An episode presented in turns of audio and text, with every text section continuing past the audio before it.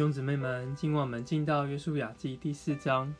第四章接续的前面的神迹，就是约书亚带着以色列人过了约旦河。那在这过约旦河的过程呢，我们看到了更详细的记载。在三节，约书亚吩咐他们从约旦河中间，就是祭司现在还站在约旦河的地方，他们要取十二块石头，就是原本在河里的石头，拿起来。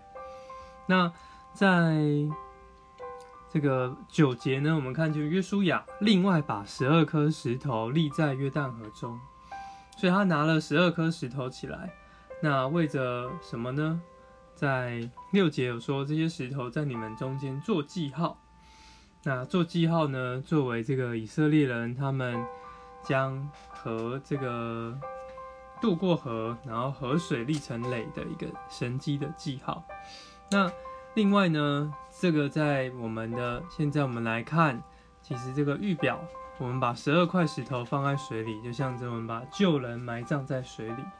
那把十二块石头拿起来呢，就预表了我们将这个复活的十二个石头，就说我们是表征复活的以色列人，越过了死水，与基督一同经历这个死而复活的见证，还要继续的纪念。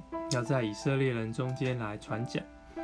那我们看见十三节呢，看见这个四万人的以色列人都装备好，准备打仗。所以他们经过了这个埋葬的过程，他们已经预备好成为一个新人，过了约旦河可以准备来打仗，来具有这个美地。那这个。那所有百姓都过去之后呢？我们看见十六节，这个神才吩咐约书亚叫这个抬柜的祭司从约旦河里上来。所以我们看见祭司率先踏到河里，那也是最后从这个河里离开。那当祭司从这个河约旦河中上来，河水就流到原处，像原本一样涨过两岸。那最后我们就看见这个神迹。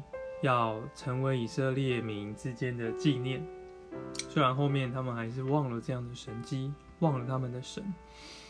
那我们要记得我们在这里的经历，常常经历这个死而复活，然后能够具有美地。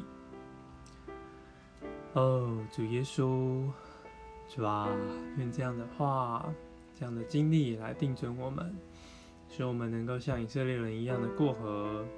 主啊，尽力将我们的旧人、我们的旧性情来埋葬、来对付，并且带我们的新人，够得胜去具有美地。